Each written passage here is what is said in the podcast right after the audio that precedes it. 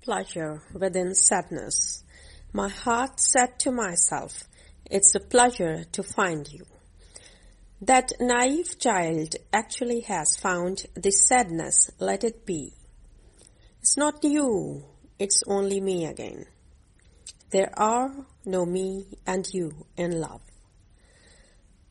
The fisherman throws small fish to catch the big fish rushing in. Smart one motivates by creating competition, even jealousy around. How to get rid of bad karma? Do something good for others, offer a compliment, advise, or help others to solve their problems. Give away something dear to your heart to attract fulfillment. Good fortune comes from good deeds. Letting go of grievances. Pleasure within sadness by Naila Hina. Thank you. Pleasure within sadness.